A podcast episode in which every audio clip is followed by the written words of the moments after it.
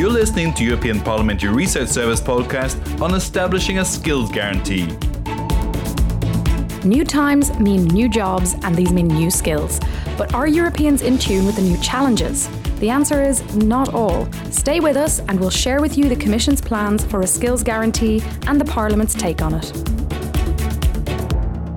Unbelievable as it may seem, close to 70 million European adults lack basic reading and writing skills, and even more can't do basic calculations or use a computer. Without these skills, it's difficult for them to find a job, and they're at higher risk of poverty and social exclusion. At the same time, more than 30% of European employers find it hard to recruit workers with the skills they need. So, to tackle this skills mismatch, and as part of the new skills agenda for Europe, the Commission is proposing a skills guarantee to help low skilled adults acquire basic literacy, numeracy, and digital skills and complete their secondary education. This would happen in three main steps. First, participants would need to see which skills they lack. Secondly, educational programs and training to acquire those skills would need to be set up. And finally, the new skills would need to be recognised. But how will it work? Well, the Commission should support Member States in implementing and monitoring the skills guarantee, and financial support could come from the European Social Fund, Erasmus, Plus,